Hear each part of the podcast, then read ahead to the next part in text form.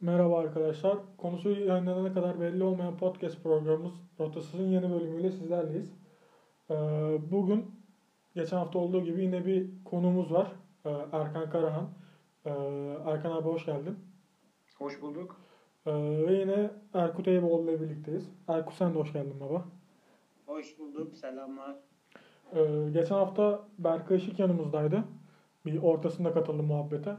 Bu hafta kesin yok. Onu baştan söyleyebiliriz. Berkay Küçük de yine aramızda değil. Böyle üçlü şekilde sohbet edeceğiz. Daha çok YouTube ve e, sosyal medya üzerine konuşuruz diye düşünüyorum. Araya spor, basketbol, futbol her şey girebilir. E, rotamız yok. Mottomuzda olduğu gibi. E, Erkut seninle başlayalım abi. Erkan abi hoş geldin öncelikle. Hoş bulduk. Abi bize ne iş yaptığından bahsedebilir misin biraz? Ya ben temelde basit bir video editörüm yani. Ee, video editör benim işim bu. Ee, ama video prodüktörlük gibi yapıyorum. Bazen bazı yerlerde öyle çalıştım. Hem kamerası hem çekimi hem hazırlanması da bendeydi. Şimdi video editör olarak çalışıyorum. Uzun bir süre spor işlerinde çalıştım. Şimdi biraz daha sosyal medya ağırlıklı ve bir sektörel program var. Onlara destek veriyorum. O şekilde. Abi sen bu işin okulunu okudun değil mi? Yani... Çoğu, evet, evet. Şu an YouTube'da iş yapıyorsun ama çoğu YouTuber gibi e, bu işe keyfi olarak giren bir insan değilsin. Bayağı kendi mesleğini icra ediyorsun aslında YouTube'da. Ya YouTube'a girmek kısmı keyfi ama hani bu iş tabii radyo televizyon yayıncılığı yani benim okuduğum e, bölüm teknik bir bölüm. Teknikle ilgili bir bölüm. Yani radyo ve televizyon yayıncılığının işte kameramanlığı, montajı, işte sesi, yönetmenliği bunlarla ilgili bir bölüm okudum. Trak Üniversitesi'nde. Peki abi bu... Devam et abi. Ha, tamam. Peki bu YouTube nereden başladı abi? Hani çünkü sen eski eskiye dayanıyor tanışıklığımız e, benim seninle. Hani daha önce Spor T V'de de işler yapıyordun. Hatta orada iş yaparken bu YouTube işine girdin. E, nereden geldi bu abi sana fikir? Ya aslında şey e, daha öncesinde şey bir fikri vardı bende. Hani internetten bir şeyler yapalım falan filan. Bir iki site denedim. Onları beceremedim. Yapamadım. Sonra YouTube çıktığında hani orada da bakıyordum ama hiç böyle ben bir şey yapar mıyım diye e, aklımdan geçmedi. Ta ki Spor T V'de çalışırken bir tane arkadaşımız, benimle aynı işi yapan bir arkadaşımız daha orada işe girdi. Ben beraber çalışıyorduk yan yana. Bu arkadaş da YouTube'dan gelmiş. Yani YouTube'a iş yapan bir tane Türkiye'nin en büyük partner firmalarından birinde çalışmış. Onun biraz ön ayak olmasıyla ya girişte ne, neler var işte insanlar şunları yapıyor bunları yapıyor. E tabii ki yani para kazanmak da var yani bunu açık açık söylüyoruz. Yani herkes söylüyor artık YouTube'a giren herkes para kazanma amaçlı giriyor. Ama orası da büyük bir hayal kırıklığıdır e, giren için. E dedim ben ufak ufak yapayım nasıl olsa elime mi yapışır yani günde ben bazen oluyor üç tane televizyon programı çıkarıyordum. İşte bir sürü tanıtımlar çıkarıyordum bir sürü klipler e, reklam filmleri çıkarıyordum. Yakışır mı dedim hobi olarak girdim hala hobi olarak devam ediyor o şekilde yani. Peki abi bu e, şu anki YouTube, Türkiye YouTube e, dünyası üzerinde bu e, işten çok ciddi para kazanan insanlar var. Bundan arkasında bir e, sektörel bir güç var mı? Yani bir ajans vesaire çalıştıkları yoksa tabii, tabii. Bireysel var. Olarak bu işleri yapmak ne kadar mümkün ya da onu söyleyeyim sana, sorayım sana. Ya şöyle bir şey, şu an fenomen olan çoğu kişi aslında bu işin buralara geleceğinin farkında değildi. Yani kimse değildi. Yani bu işi işte ben bu işin televizyonculuk yapıyordum. Kimse YouTube deseydiniz gülüyordu insanlar ya. Ne YouTube'u millet oyun oynuyor koyuyor işte kedi videosu var. İşte e, komiklik yapmaya çalışan hani düşük seviyeli videolar var falan. Bu çocuklar da bu çocuklar da bu gençler de veya bu kişiler de YouTube'a girdiğinde buralara geleceklerini pek tahmin etmiyorlardı. Tabii iş bir anda patlayınca bu iki bin üç, iki bin on üç, iki bin on dört kaldı ki bunun daha öncesi var. Aslında dünyada daha önce patlamıştı. Türkiye'de biliyorsunuz YouTube uzun bir süre yasaklandı. Biz o yüzden biraz geç kaldık bu işe. Patlayınca bir anda böyle herkes bir şaşırdı. Hani ne oluyoruz ne bitiyoruz. Adam gitti işte Enes Batur bir A V M yıkıldı. Hani ilk biliyorsunuz ilk o haberleri. Ondan sonra e, şimdi mesela bunların hepsinin e, çalıştığı firmalar var. Yani partner firmalar. Bu partner firmalar hem onların içerik koruyucusu yani içeriklerinin kopyalanmasını ve başka platformlarda izinsiz paylaşılmasını önlüyor. Hem de bu arkadaşlara e, prodüksiyon hizmeti sağlıyor. Aynı zamanda içerik fikri olarak da içerik fikirleri veriyor. Aynı zamanda menajerlik hizmetleri de sağlıyor. Bu menajerlik hizmetleri işte belli bir yerlere katılmak da olabiliyor. E, viral çalışmalar da olabiliyor. Direkt reklamlar da olabiliyor. Direkt sponsorlu işler de olabiliyor. Bu işi şu aşamada, bu profesyonelliğe gelmişken e, bireysel olarak yapıp böyle işte fenomen tabir ettiğimiz bir profile ulaşmak mümkün müdür? E, tabii ki de mümkün. Yani öyle bir yer ki YouTube, yani e, şu an hani birisi geldi, tamam, bana dedi ki böyle böyle bak dedi, bu video çektim falan. Ben desem ki ya bu ne desem, ama adam YouTube'a bir yükler patlar yani. Bunu kimse öngöremez. Zaten bunu öngörecek olan adam, yani ben öngörebilsem herhalde trilyoner falan olurum. Hani sen de öngörebilsen sen de trilyoner olsun. Bu işin böyle yani. Nereye varacağını bilemiyorsun. Buradaki önemli olay çok demokratik yani. Yani cep telefonunda bir muhabbeti çek, koy YouTube'a. Bir anda bir bakmışsın milyon izlenmiş. Yani bir tane çiğ köfteci biliyorsunuz şu an ortalığı yıkıyor. Yani çiğ köftesinin tadı da güzel bilmiş. Hani biliyorsunuz millete salça oluyor ama böyle yani, yani bu e, Nusret de böyle patladı. Hani YouTuber'lar işte Instagram'dır, videodur falan filan bir sürü insan çıktı. Artık bu işler çok ciddi böyle, hani bu art direktörlerle falan çalışanlar var. Hani işin geldiği nokta artık hani bildiğimiz ajans noktası. O ajans, televizyon kafası buraya kaydı. Ama hani işte dediğim gibi e, ille başlamak için çok para mı lazım? Evet lazım. Ama sen şöyle başlarsın. Cep telefonuyla başlarsın, hiçbir beklentin olmaz. Zaten eğer bu şekilde başlar, çok amatör başlayacak insanlar hiçbir beklentisi olmadan başlasınlar. Yani hiçbir şey izlenmeyecekleri, yani şöyle düşünsen bir sene boyunca belki on kişi izleyecek. O şekilde düşünecekler ve o yaptıkları işi de hani kendilerini eğlendirmek için yapacaklar. Ama ondan sonra nereye gider, nasıl olur onu kimse kestiremez.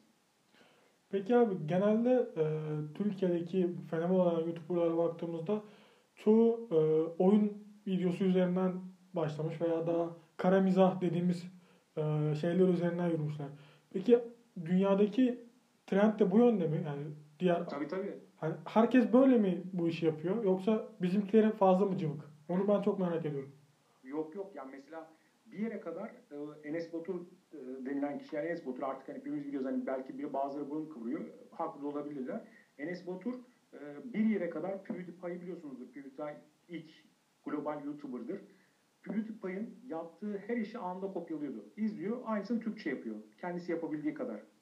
Yani anlatabildim mi? Bu şekilde yani herkes izliyor. Herkes birbirini takip ediyor. Onun dışında insanlar kendi rakiplerini, Türk rakiplerini de takip ediyor ve onları onları örnek alarak içerik yapıyorlar.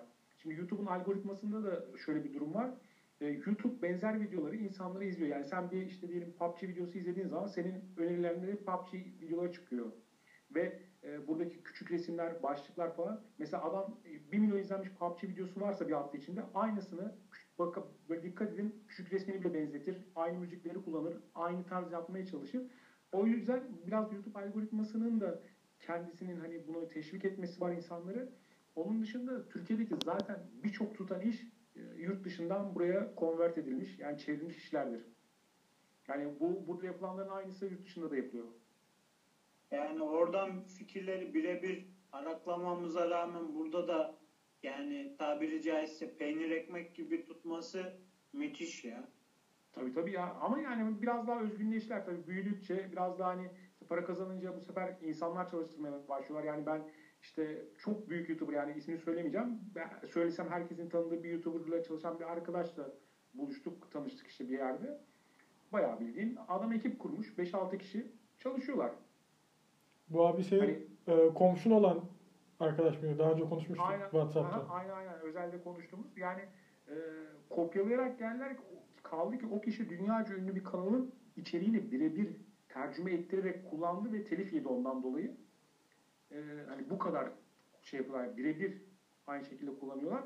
Şimdi biraz daha alıştılar. Biraz daha öğrendiler diyordu insanlar, Türk, Türk, Türk YouTuber'lar.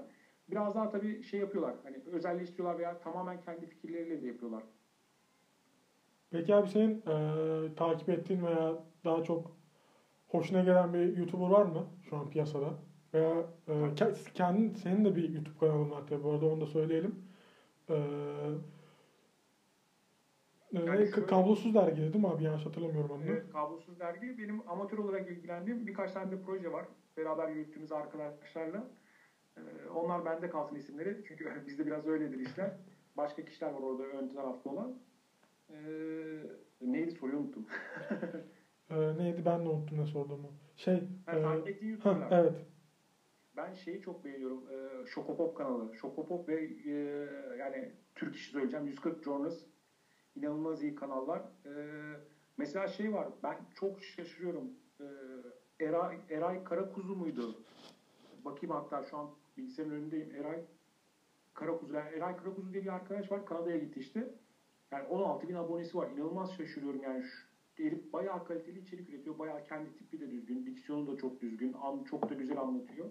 Ama geri planda kalmış. Ee, mesela geçen bir tane şey keşfettim. O da bayağı iyiymiş. Biz, biz bir iki ayda bırakmıştı. Bir tane kız dünyayı geziyordu. İşte arkadaşlarıyla beraber. O da o da iyi kanaldı. Ya aslında iyi kanallar var. Çok iyi kanallar var. Gerçekten Türkiye'de de çok iyi kanallar var ama bazıları geri planda kalıyor. Peki ya ne yapmak lazım bu işte ön plana çıkmak için? Yani bu işte ön plana çıkmak için e tabi biraz e, seviyeyi düşürmek lazım. Hani o e, o şekilde de içerik üretmek lazım ama ya tabi buna bilemiyorsunuz. Hani e, kim derdi ki YouTube'da Oğuzhan Uğur çıkacak işte e, ve o kadar kötü kurgu ki yani hani kat montaj olur da adam aradaki nefesi bile kat montajla atmış. Hani takip edilmesi çok zor. İşte diyorum ya, kimse bilemiyor şu an hani bu işin ben ne yaparsam ne tutar diye. Ya bu forumları var insanlar, işte şöyle bir kategori var, bunu yapanlar çok tutar falan diye. O yüzden bunu bilemiyorum. Hani belki işte dediğim gibi ilk başta seviyeyi düşürmek lazım veya başka bir şey yapmak lazım. Ama gerçekten iyi YouTuber'lar var arada, çok arka planda kalmış olsalar da güzel keyifli YouTuber'lar var Türkiye'de. Abi YouTube'u şöyle bir iki dakika kenara bırakalım. Ben sana başka bir şey sormak istiyorum. Yanlış bilmiyorsam e, basketbolla biraz içli dışlısın. Takip etmeyi de seviyorsun. Bir iki sene kadar önceydi. Ama yine takip biraz da böyle geçmişten gelen bir soru sorayım sana. Sendeki bu basketbol sevgisi nereden geliyor abi? Ya vallahi onu ben de bilmiyorum ya. Hani nasıl başladı, nasıl etti? Yani ben işte e, doksanların, ben seksen iki doğumluyum. doksanlarda çocuk olan, yani doksanlarda çocuk olan, gençliğe geçen kişiler istedikleri kadar hikayesinde işte Fenerbahçeli, Beşiktaşlı, Galatasaraylı, Efes Pilsen diye bir gerçek vardı yani. Efes, herkes Efes'in maçı. Ben de o dönem işte doksan üç müydü, on bir yaşında mıydım, neydim? Bir de Bakırköy'de oturuyorum. Aktiklikçi Spor salonu çok yakın bize, hani taksiyle on dakikada ulaşılabilecek bir mesafede arabayla. Ee, öyle başladı yani. Efes'in maçlarına gide gele, gide gele, gide gele. Tabii oraya işte Efes e, Aris'le final oynamıştı. Orada patladı esas olay. Yani orada dikkatimi çekmişti. Ondan sonraki sene maçlarına gitmeye çalıştım. Geldim falan derken böyle bir baktım. Basketbol beni sarmış, şey yapmış. E, hatta ben bir maç hatırlıyorum. E, Türk Telekom, P T T Netaş maçı. Maça bilet alarak giren üç kişi. Biri benim, ikisi de arkadaşım. Diğerleri kulüp yöneticileri ve oyuncuların aileleri. Yani o sayılı kişilerden biri de sensin. Yani öyle bayağı bir maça gidiyordum. Yani, yani hayatım Abdipetçi ve Ali Sami Yen'de geçiyordu bir dönem. Peki abi Türkiye'deki basketbol kültürünü nasıl görüyorsun sen? Ya Türkiye'deki basketbol kültürü futbolun üzerinde bir kere, yani o net. Yani basketbolla ilgilenen tayfa şöyle bir şey. Basketbol maçlarına devamlı gittiğiniz zaman, yani biraz Fenerbahçe bunu kırdı tabii. Çünkü kendi salonu var ve daha paralı seyirciyi kendisine çekebildiği için belli bir döngüyü kırdı ama mesela Mehmet de bilir. Biz Aktiklikçi'de maçları izlerken üniversitelerin vize ve sınav zamanları seyirci ortalamaları düşerdi. Doğru mu Mehmet? Aynen abi. Çünkü e, gelen tayfa genelde yirmi yirmi iki yaş arasındaki genç tayfa, daha e, basketbolu seven, hatta daha çok Anadolu'dan gelmiş. E, o yüzden stada gitmeye, salona gitmeye daha fazla isteyen, daha fazla e, hoşuna giden tayfa olurdu. Haklısın. Yani, e, tabii ki yani işte üniversite öğrencileri çoğunluktaydı. Genellikle tribünlerin çoğunluğu üniversite öğrenci olur. Hem e, bilet ucuz, hem ortamda, yani futbol maçına gittiğinizde kışın montu falan, hani basketbol salonunda daha böyle şeysin, daha rahatsın arkadaşlarınla falan. Türkiye'deki basketbol kültürü bence yani basket, futbolun üzerinde, hani basketbolun seviye olarak futbolun üzerinde. E tabii üç büyüklerin çok büyük kitleleri olduğu için, üç büyükler başarılı olduğu zamanlarda o bildiğimiz taraftar grupları da salonun içine girmeye başlıyor ve oradan sonra hepimiz kopuyor. Peki abi Türk Ligi'ni ee... Avrupa'ya kıyasla nasıl görüyorsun? Yani bu Fenerbahçe'nin Euro Lig başarısından sonra veya önce gerçekten bu bahsedildiği kadar iyi miyiz? İyiydik. İyiydik. Bahsedildiği kadar iyiydik ama şu an değiliz. Yani şöyle açayım. Bundan işte üç dört senesine öncesine kadar top üçte sayardım. Hani belki bir olur muyduk, iki olur. Biz İspanya Ligi e, ben İspanya Ligi'nde yorumculuk yaptım Spor T V'de yayınlanırken. Hani İspanya Ligi'nde bile bizim, yani o dönem bizim lig iyiydi yani İspanya Ligi'nden. Çünkü İspanya Ligi'nde inanılmaz bir kopuş var. Yani alt tarafla üst taraf arasında çok fark var. Orada küme düşme olayları çok değişik. Her takım küme düşmüyor, küme yükselmiyor. Belli prosedürleri yerine getirmek lazım falan. Bazı takımlar daha değişik kafalarla yönetiliyor. Hani başarısız olma gibi bir şeyleri yok. Hani başarısızlığın cezalandırılacağı bir durum olmadığı için daha şey yönetiliyordu. Bir de onlar bizden daha önce bir kriz yaşadılar. iki bin sekiz iki bin dokuzda dünyanın etkilendiği kriz ki İspanya en çok etkilenen ülkelerin başındaydı. O dönemden sonra bizim ligimiz daha iyi yarışırdı diyeyim. Hadi daha iyi demeyeyim çünkü şimdi kızarlar bana dinleyenler arasında. Ligimiz iyiydi ama biz de son iki üç senedir e, bir ekonomik şartların bozulmasından sonra lig artık eski kalitesinde değil. Bir de şöyle bir olay oldu. Yani bunda Fenerbahçe'nin tabii ki suçu yok. Fenerbahçe aşırı başarılı olunca, yani yenilmez bir, özellikle Türkiye'de yenilmez bir duruma gelince e, diğer takımların iştahı da kesildi. Peki gelecek için ümitli misin abi? Yani tekrar o eski günlere dönebilir miyiz yoksa bir süre daha bu sallantılı durum devam eder mi? Ee, ekonomi ne zaman düzelirse o zaman düzelir. Çünkü Türkiye'de e, basketbol altyapısına yatırım yapan ciddi bir organizasyon sayısı çok az. Yani bir Efes var, bir Barmit var. Başka mı Mehmet hangisi var? Atlamayayım ben. Tofaş, Tofaş sayarsın abi. Ha, Tofaş var, Tofaş var. Öyle sayarsın. Yani inanılmaz kısıtlı bir basketbol altyapısı var. Aslında e, potansiyel var. E, basketbol okullarıyla bir şeyler yapmaya çalışıyorlar. Bazıları başarılı oluyor. Ama Türkiye'deki basketbol organizasyonu hiç sürdürülebilir değil. Yani hani bugün olan kulüp yarın olmayabilir. Bugün olan altyapı yarın olmayabilir. Yarın kapıya kilit vurabilirler. O yüzden hani basketbol eşittir para. Param varsa basket... Biz o zaman da öyleydik. Yani Amerikalı oyuncağı, iyi Amerikalı oyuncağı sana geliyor. Sen başarılı olsun. İşte İspanya örneğinde de mesela İspanya'da iki tane kıta dışı yabancı sayısı vardı. O yüzden mesela adamlar Piyot, İspanya Ligi'nin piyotları inanılmaz yumuşak oluyordu. Ya basketbolda paran varsa başarılı olursun. Paran yoksa ya çok ciddi organizasyonun olacak, altyapıdan iyi oyuncular yetiştireceksin, devamlı ligini kendi içinde finansı, yani kendi içinde finansmanı düşse de kalitesi düşmeyecek şekilde şey yapacaksın. Böyle bir yapıda şu an gözükmüyor, zor. Zaten kulüpler de haklı, oyuncu yetiştiriyorsun, e, Cedi yetiştirdi Efes, daha kaymağını yemeden gitti. Bazı oyuncular Euro Lig oynamadan gitmeye başladı artık. Yani Euro Lig, Euro Cup gözümüzün önüne gelmeden N B A'ye gidiyorlar. O yüzden basketbol eşittir para. Paran varsa, ekonomik kriz kötüyse basketbol kötü. Mesaj alınmıştır abi. Abi ben araya hemen e, basketboldan biraz uzaklaşıp Galatasaray'a geçmek istiyorum. Sen de bizim gibi Galatasaray taraftarısın. Ve e, Ali Sami Yen'in de gençliğinde çok uzun süre gitmişsin, takip etmişsin. Eee... Sen Ali Sami Yen'de izlediğin en iyi e, gol hangisiydi? Hatırladın, canlı izledin. Hacı Monaco. Hacı Monaco. Hatta Aa. şöyle bir anım var Hacı Monaco ile ilgili. Çok da anlatmamışımdır kimseye. Ee, benim bir arkadaşım var. Benim çocukluk arkadaşım. Bizim kapı komşumuz Ceyhun Altay. Basketbolcu. Türk Telekom'da oynadı işte. E, Karşıyaka'da falan da oynadı. Petkin'de oynadı. Şimdi TED Kolej'le anlaşmış ikincilikte. Ceyhun bizim kapı komşumuzdu. Kapı komşuyduk onunla. Ben Hacı'nın golünden sonra Ceyhun'u aradım. Dedim ki spiker bu golü nasıl anlattı diye. Gerçekten öyle. Benim de ha, Hacı'nın Monaco golü Galatasaray tarihinde en izlediğim en güzel gollerden biri olabilir ya. Onu ilk üçe yazarım herhalde. Sen sahada izlemişsin. Hakikaten şu an, şu an bayağı kıskandım seni. Şey de var yani Atletico Bilbao, Atletik Bilbao maçında attığı iç plase vurup dış paso verdiği. O da çok enteresan goldür. Başka aklıma geliyor mu? Yani böyle top beş yapsam ya şu an aklıma gelmiyor ya. Hafızamın o kadar ha. şey değil. Hacı Monaco golü bayağı şey, tabii, tabii, o... çıtayı yükselttin ya. E, tabii tabii o çok acayipti. Tribünün de eskilerindenmişsin abi. Direkt yani öyle bir gol söyledin ki bunu, bu golle tartışılacak pek de bir şey yok yani. Ya şey var mesela bugün aslında aklıma geldi böyle hani şey yapacak diye. Ee, ben mesela altı sene Ali Sami Yen'de maç kaçırmadım. doksan altı iki bin iki arası. Sonra üniversiteye gittim işte İstanbul'dan koptum, Edirne'ye taşındım falan filan. O ara biraz kırıldı artık. Ondan sonra kırıldı. doksan altıdan önce de çok maça gittim. Ee, ve o kadar maça gidip de tribünden bir kişiyle tanışmadım. Maça gidiyorum, maçımı izliyorum, geri dönüyorum. Tipleri biliyorum, devamlı gelen tipleri.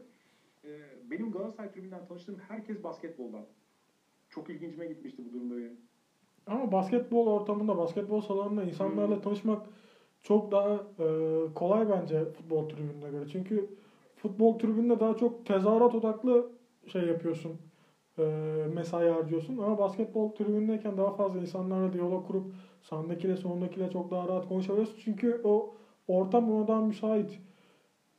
Basketbol. Doğru, belki ondan yani. Bir de hani kendime yakın buldum işte. Yani mesela sen de varsın, bu senle de basketbol tribünlerinden tanışıyorum. Aynen.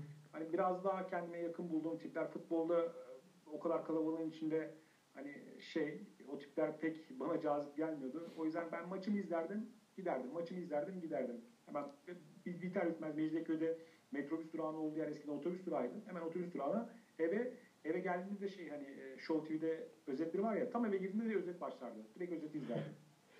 Benim de e, basketbol maçında ilk e, maç sonu röportajıma seninle beraber girmiştim. Yan yana oturmuştuk.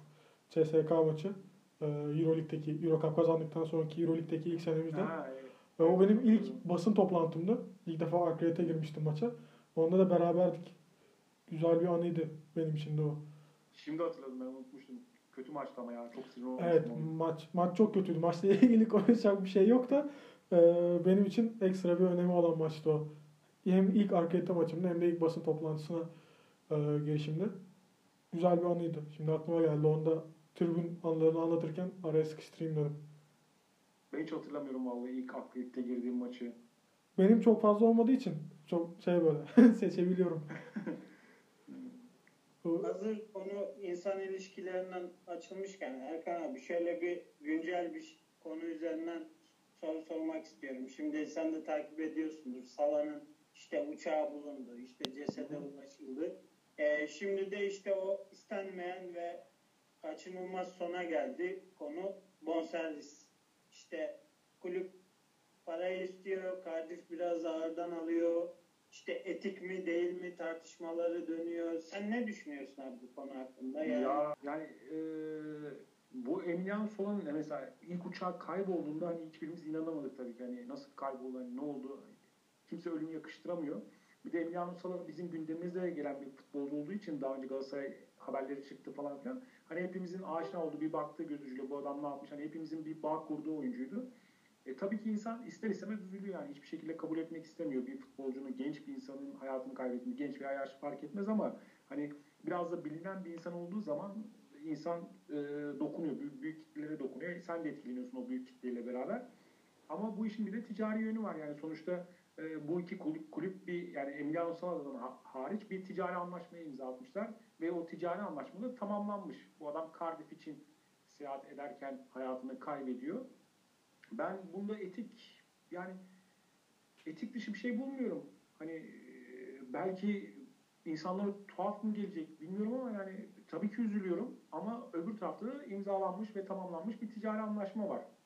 Ya bugün Galatasaray'ın başına gelse hani herkes şey yapar. Hani bu e, tabii ki hani işte cümleyi de kurmakta zorlanıyor. Nasıl ifade edilir, nasıl şey yapılır bilmiyorum ama bu Emiliano Sala'nın insanlığından ayrı. Öbür tarafta da bir ticari anlaşma var iki kulüp arasında. Ticari anlaşma yapılmış. Bundan sonra ticari anlaşma tamamlandıktan sonra Emiliano Sala hayatını kaybettiği için bu ticari anlaşmanın yükümlülüklerini her iki tarafta yerine getirmek zorunda bence. Tamamen katılıyorum abi dediklerine. Yani bunu e, bizim kendi gündem programında da konuşmuştuk. Yani aynı fikirdeyim tamamen. Ee, buradan ben başka bir yere konuyu çekmek istiyorum.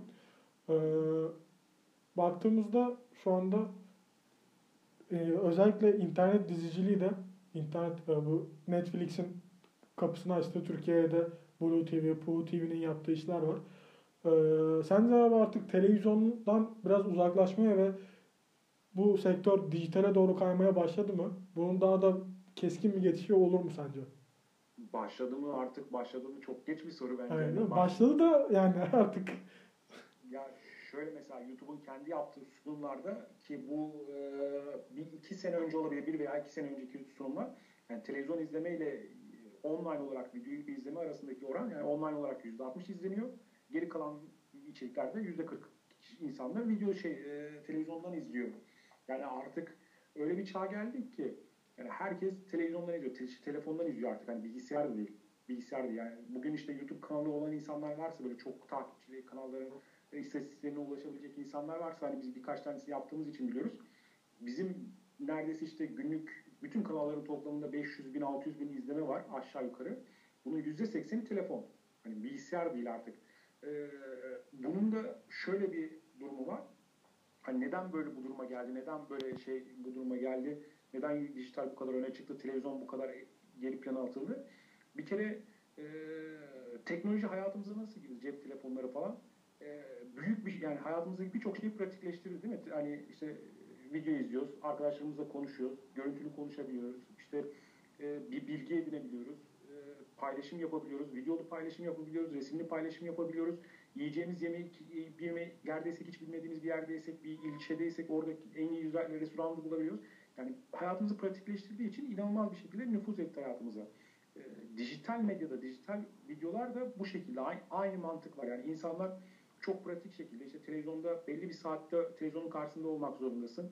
O içeriği takip etmek için. Gerçi o da biraz kırıldı. Hani Türk T V'lar, e, Turkcell T V Plus'lar geri alabiliyorsun. Kayıt daha öncesini izleyebiliyorsun ama e, dijitalde adam telefonda basıyor, izliyor. Metrobüste yirmi dakikalık metrobüs yolculuğu var. Basıyor, izliyor ve bu artık alışkanlığına geliyor adamın. Artık alışkanlık edinmiş oluyor bunu ve televizyonu tamamen bırakıyor. Artık YouTube'a geçiyor. Ve dizileri de böyle takip etmeye başlıyor. Zaten artık televizyon kanalları da kendi yayınladıkları dizileri belli bir süre sonra kendi kanallarını, sitelerine yüklüyorlar. Yani artık hani e, televizyon önüne geçti mi, televiz- yani başladı mı sorusu çok geç kalmış bir soru. Televizyon çoktan önüne geçti ama hala televizyonda tabii bir ağırlığı olan bir medya, bir mecra. E, bir de şey var, gerçi onu sonra konuşalım. Biliyorum çünkü bir, sana bana bir soru atmıştın. Ha, e, kulüp televizyonları abi. Ha. Başlamışken ona da e, dalalım direkt. Onun hakkında da konuşalım. Çünkü sen bu konuda bayağı e, şikayetleri olan bir insansın. Bildiğim için e, oraya da bir değin istersen abi hemen. Şimdi hani dedim ya insanların hayatı pratikleştirdi. Yani bu e, dijitallik işte teknolojinin hayatına nüfuz etmesi, bütün işlerinizi kolaylaştırması ve pratikleştirmesi sonucu. Her gelen yeni, yeni teknolojik devrim sizin hayatınızı pratikleştirdi. Bunun aynı şekilde yayıncı tarafı da var. Yani e, ben televizyon kanalında çalıştığım için biliyorum. Bir televizyon kanalında yani yayını hazırlamayı, içerik üretmeyi bırakın. İşte e, masa denen bir alet var. Yani bir altyapı yatırımı yapmanız lazım. Ve bu çok ciddi bir para yani. Gerçekten ciddi bir para.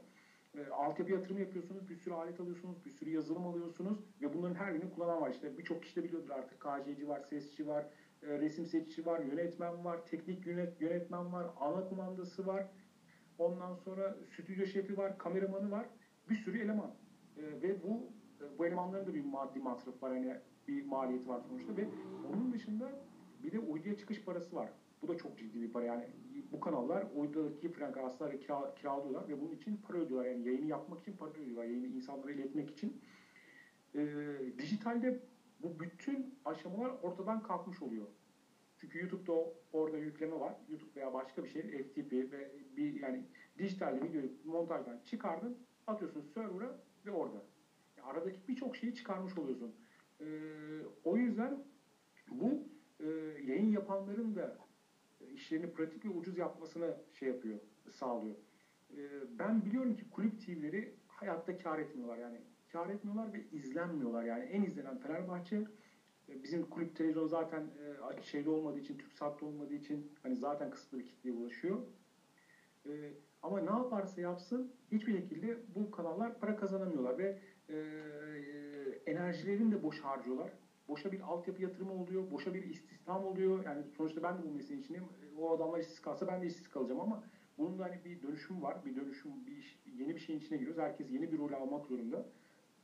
Yani e, o yüzden kulüp televizyonlarının kulüplerin üzerinde külfet olduğunu düşünüyorum. Bir de yirmi dört saat yayındasınız yani. yirmi dört saat boyunca o içeriği doldurmak zorundasınız. Sizce ne kadar kaliteli kulüp televizyonlarının içerikleri? Ben izlemiyorum. Ciddi anlamda. Yani, yani izlenebilir değil. Şimdi o arkadaşlar dinlerlerse bu kaydı alınmasınlar ama izlenebilir değil. Onların da yapabileceği bir şey yok. Çünkü o kadar çıkıyor. Evet yani imkanlar dahilinde yapılabilecek şeyler o yani. Ha, maddiyat da kısıtlı. Ondan sonra e, maddiyat kısıtlı olduğu için zaten eleman, ekipman, eleman da ona, ona göre şey yapıyor. Galatasaray yıllarca çamurdan yayın yaptı. Evet. Doğru değil mi? Fenerbahçe T V de öyleydi. Fenerbahçe T V hepsi H D'ye geçtik diye hayvan hayvan duyurular yaptı. Böyle H D'ye geçtik, geçtik. Abi H D'ye yirmi yıl önce geçti ya. yirmi yıl demeyelim de yani on beş yıl önce geçilmişti H D yani gözünüzü seveyim. O yüzden kulüp kanalları kulüplerin e, boynunda yüktür. Bunu YouTube'a çevirirseniz artık yeni gelir modelleri de YouTube üzerinden şekilleniyor. Ve siz bir içerik ürettiğinizde YouTube'da o insanlara, televizyonda o içeriği beklemesine gerek yok. Açacak adam izleyecek. Sen içerik ürettin. Mesela geçen Barcelona T V'ye, Barcelona YouTube kanalına denk geldim. Direkt YouTube diliyle adamlar içerik üretmişler. İşte neydi onların yeni transferi, bu Hollandalı'yı aldılar ya. De Jong muydu? Evet, Frankie de Jong. Ha, işte e, De Jong hakkında bilmeniz gereken on şey. Tam bir YouTube dili değil mi? Artık hepimizin bildiği YouTube kalıbı yani. Aynen öyle. Adamlar hani De Jong'u anlatmışlar. O tabii ki hani kulüp kanalı olduğu için bazı şeylere dokunamıyorsun. Biraz piyasalına dokunmadan anlatman lazım. İşte nerede doğmuş, hayattaki en ilginç an, işte bilmem nesi, şuyu buyu anlatmış. Ve bu gerçekten iyi bir içerik. Yani Manchester City'de iyi içerikler yapıyor. Ve Türkiye'de çok büyük talep var YouTube'a karşı. Yani kulüp kulüplerin buna... Şimdi Fenerbahçe biraz uyandı. Fenerbahçe uyandığı için biraz diğerleri de şimdi geriden gelmeye başlar. Yani bir kulüp kanalının temelde bak iyi yapması değil, işleri temel düzeyde yapması demek günlük beş yüz bin altı yüz bin izlemedir. Yani çok ciddi rakamlar. Yani kulüp televizyonları izleniyor mu beş yüz altı yüz bin günlük? Yani sanırım abi ya. Yani, İzlenmiyordur bence de. kırk elli bin izle, izleniyor mudur? Ya şimdi ben de hani rakamları şey yapmayayım ama ya iz, izlenmiyordur diye biliyorum.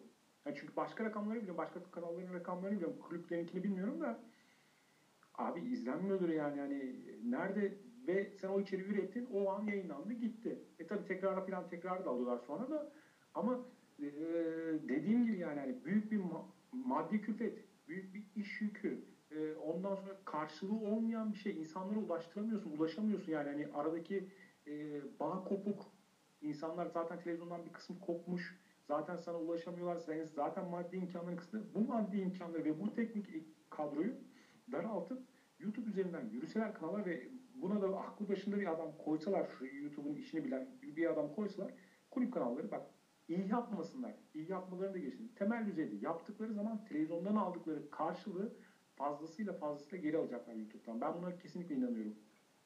Bir de abi bizde şimdi hani izleyici potansiyeli de çok fazla. Mesela demin Manchester'dan bahsettin. Onların mesela bir Galatasaray kadar e, hitap ettikleri kitle geniş değil. Onlar da hani genişlemeye çalışıyor. Onlar İngilizce kullanıyorlar yani. Evrensel dil kullanıyorlar. Düşün. Yani biz hani belki o seviyede kaliteli içerik yapamıyor olabiliriz ama hani standart içerik bile olsa e, otuz milyon Galatasaray taraftarı var. E, Galatasaray'ın YouTube'da beş milyon abonesi olsa iyi ihtimalle yani buradan müthiş izlenme rakamları ortaya çıkabilir bence. Tabii tabii, tabii işte diyorum ya, bir de televizyon, yani televizyon yük yani, televizyon gerçekten büyük bir ameliyattir. Yani ben televizyonculuk yaptığım için biliyorum. Televizyonu yapan kişiler de bunu söylüyor. Çok büyük yüktür yani ve YouTube, YouTube'da o yükten kalkıp, o yükün altına kalkıp, yok programa yetişeceğiz, yok saatinde yetişmesi lazım, konuk geldi mi, gitti mi, bitti mi, o geldi mi, hiç gerek yok abi ya. Herkes hazır olduğuna çekim, tık, al montaja koy, çıkar. YouTube'a yükle. Ve yani hani bir sürü de fikir var ya. Çok rahat fikirler var ya. Mesela benim aklıma gelen ilk fikir, söylemek istemiyordum ama söyleyeyim, dinleyen olursa yapsın. Ben Galatasaray'ın yapmasını isterdim ki karşılığını bulacağım. Bizim takım diye bak. Adı bizim takım diye bir tane konsept.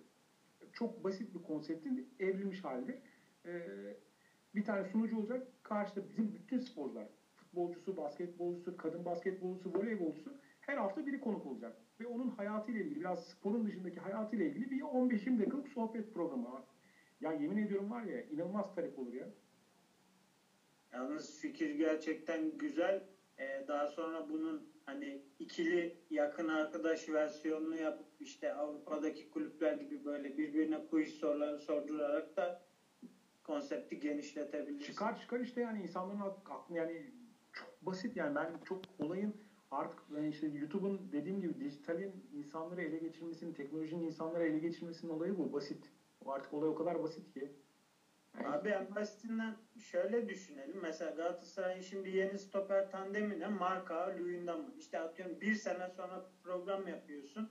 İşte Galatasaray'ın değişmez tandemi Mark Ağa ve Lüyün Damı gerçek hayatta sahadaki kadar birbirini iyi tanıyor mu? Yapıştır quiz'i, en az bir milyon izlenmesi. Yani bak tabii çok, çok çok iyi. Çok gayet güzel fikir yani. Bir sene sonunda yani çok fikir çıkar ya. Çok fikir çıkar. Yeter ki yapılmak istensin.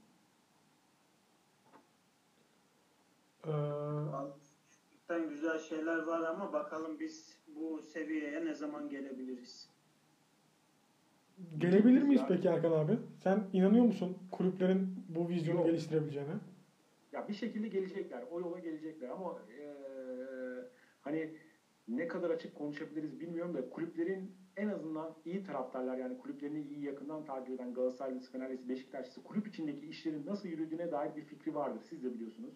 Kulüp içindeki işler inanılmaz bürokratik ve bazı güç odaklarının, bazı denge odaklarının birbirini kolladığı yapılar. Ee, o yüzden hani e, demokratik ortamlar olmadığı için, bu iş işletmeci ruhuyla yapılmadığı için biraz zor. Ama bir şekilde o yola gelecekler.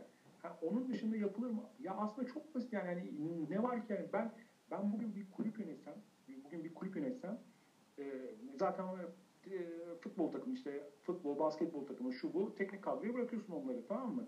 Ondan sonra benim ilk yapacağım iş, bir, ben Galatasaray'ı yönetsem ilk gidip bir tane Türkiye'nin en iyi art direktörü kimdir diye araştırırım, onu getirin kulübün başına. Türkiye'nin en iyi kıyafet dizaynları kim araştırırım diye. Futbol için o kadar komik rakamlar ki bunlar. Ama geri dönüşüm inanılmaz fazla olan rakamlar. Yani Galatasaray bir tişört yapıyor abi. Abi yani. Ve e, uyurken giyeceğin tişört yine de satılıyor. Bizim store tasarımları gerçekten rezalet. Yani, hepsini öyle. Ben beğenmiyorum ki. Yani ben hani alacağım zaman senede bir iki ürün almaya çalışıyorum. Tamamen Galatasaray markası var diye alıyorum. Yoksa hani kaliteli değil. Pazardan almaya kalksan almayacağın tişörtler. Hatta pazarda bulamayacağın kadar kalitesiz tişörtler. Ama alıyoruz. Sırf Galatasaray diye, sırf Fenerbahçe, Beşiktaş veya X takım diye alınıyor yani. Ama bu pazar gerçekten kulüplerimiz tarafından o ne denir? Ee, merchandising tarafı hiçbir şekilde kullanılmıyor yani. Yok yok ya. Biz tamamen hikaye. İşte zaten kullanılınca da işte şey oluyor böyle hani işte bir e, yanlış veya doğru işte Yellow Friday yapıldı. Bir sürü paylaşım. Yellow Friday'den gelen bütün para Tarık'ın çeyrek sezonlu. Abi yani ha, o, o değil ki. Evet değil işte. Olay o değil. Gerçekten değil. Yani insanlara da anlatamıyorsun ama hani dediğim gibi hani sen diyorsun yani ben bir iki tane alıyorum Galatasaray markası olduğu için. YouTube'da da böyle Galatasaray YouTube kanalı yapsa, düzgün yüklemeye başlasa insanlar hani kötü de olsa dönüp bakarlar biliyor musun? Kötü de olsa ne oluyor diye bir bakarlar yani dönüp. Evet, bir de YouTube'da yaptığın işlerde daha çok hani televizyon önünde bir resmiyet var en azından. Daha böyle bir e, rahat içerik üretmen de kolay değil. YouTube'da o yüzden çok daha fazla e, futbol dışı hayatına, özel hayatına veya ne bileyim daha e, gündelik yaşamlarına değinebileceğini düşünüyorum ben. Televizyonlarda evet, evet. Buna yönelik program sayısı çok az veya yap, yapıldıysa da e, ben dikkat etmedim. Ama YouTube'da daha çok ya hani en basitinden işte e, bir futbolcunun bir gün yirmi dört saat boyunca ne yaptığını görebilmek bile bir taraftar için bence güzel bir şey. Ve hani YouTube bunu sana sunabiliyor. Bu e, seçeneği sana sunabiliyor. Ya bir de düşün yani sadece futbol olarak düşünme bunları. Bunun basketbolcusu tabii, var, oyuncusu var dediğim gibi yüzücüsü var, şusu var, busu var. Hani o, o sporcuların da sen insanlara parlatmış oluyorsun. Yani insanlar tabii şu an işte Galatasaray'ın işte hangilerini biliyoruz? Basket, futbol takımını biliyoruz. Erkek basketbol, kadın basketbol. Kadın voleybol biraz biliyoruz. Erkek voleybol ilgilenenler biliyor. Ondan sonraki sporcuların e, nasıl diyeyim medyatik bir yönleri yok. Sen bunları aynı zamanda medyatik bir değer de katıyorsun. Sporcuna da katıyorsun. Kendine de katıyorsun. Zaten onun sana kattığı medyatik değeri dönüp sana geliyor. Abi su sporunda örnek veriyorum. Çok yakışıklı bir sporcumuz olduğunu düşün. Yani üç YouTube programında direkt yani orada bir fenomen yaratmış olursun yani. Ya mesela şeyi geç abi, yakışıklılığı geç. Adam belki çok muhabbetçidir, tamam mı? Herif gayet iyidir yani veya insanların sevebileceği sempatiklikte, büyük kitlelerin sevebileceği sempatiklikte bir adamdır, stopçusu dediğin gibi. Oradan bir parlar, herkes bilir, herkes senin stopunu takip etmeye çalışır. Sonra senin stopu takımına da sponsor gelmeye başlar. Dediğim gibi hani birbirini tetikliyor ve mesela şeyi demek istiyorum YouTube'la ilgili, hem YouTube'dan kanallarla ilgili bir şey. YouTube dediğim gibi YouTube'un içeriğiyle yüzde seksene yakın telefondan tükeniyor, tüketiliyor. Ee, Türkiye'de YouTube hani doygunluğa geldi mi diye mesela öyle bir soru sorsak doygun Türkiye'de YouTube doygunluğa geldi mi? Bence gelmedi. Bir atlayacağı bir kademe daha var. O da telefondaki datanın yani telefondaki mobil dataların sınırsız olması. Şu an hepimiz işte sınırlı datalar kullanıyoruz. Düşünsenize sınırsız data olduğunu. Abi direkt YouTube'u durakta açarsın ya. E, tabii canım. Herkese herkes işte e, otobüste, durakta, orada, burada. YouTube izleyecek yani boş anında. Yani ha, böyle yani YouTube'un hala önünde önemli, Türkiye için önemli bir aşama daha var yani. Hani bu şey değil, e, nasıl diyeyim, doygunluğa ulaşmış bir şey de değil daha. Hani daha önü çok açık ve YouTube'a daha çok işler gelecek yani. YouTube'un içine diziler gelecek. Zaten işte YouTube'dan dizi çıktı sıfır bir diye. Bu işler daha da yaygınlaşacak. E, filmler yapılacak. E, bu bildiğiniz ve sadece YouTube'da değil yani. İşte Netflix var zaten paralı olan. İşte Türkiye'de de var bunlar falan. E, ses, e-sporda girdi. E, paralı streaming yapıyor. Aynı Digital Play gibi. Yani sonuçta bu işler daha da artacak. O işte dediğim o devrimden sonra o mobil datalar sınırsız ve insanların maddi olarak ulaşılabilir e, düzeylere indikten sonra o işte e, izleme sayıları, içerik tüketme sayıları bir kez daha çarpılacak. Abi hoş sohbetin için gerçekten çok teşekkür ederiz. Eklemek istediğin bir şey var mı senin? Ben çok teşekkür ederim. Çok çok mutlu oldum. Ben çok eğlendim. İnşallah dinleyenler de çok keyif alırlar. Abi ağzına sağlık. Bence çok kaliteli bir konuşma oldu bu. Biraz YouTube ağırlıklı oldu ama. Olsun abi. Yani gelecek YouTube'da diyelim abi. ben ol, konu ben olunca, konuk ben olunca biraz oraya kaymak zorunda oluyor. Sadece futbol veya basketbol veya farklı bir şey konuştuğumuz programda da yine ağırlamak isteriz abi seni. Buradan sözünü de alalım. Şimdi. Çok, çok keyif aldım yalnız. Gerçekten çok güzel program oldu. İnanılmaz keyif aldım. Ben de hani biraz endişeliydim konuşabilir miyim diye. Gayet güzel oldu abi. Ağzına sağlık. Çok teşekkür ederiz. Çok ee, teşekkürler size de. Erkut, ekleyeceğin bir şey var mı senin?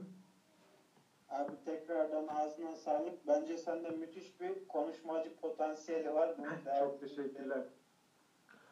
Ee, o zaman e, bizi dinlediğiniz için herkese teşekkür ederiz. Ee, önümüzdeki hafta görüşmek üzere. Hoşçakalın.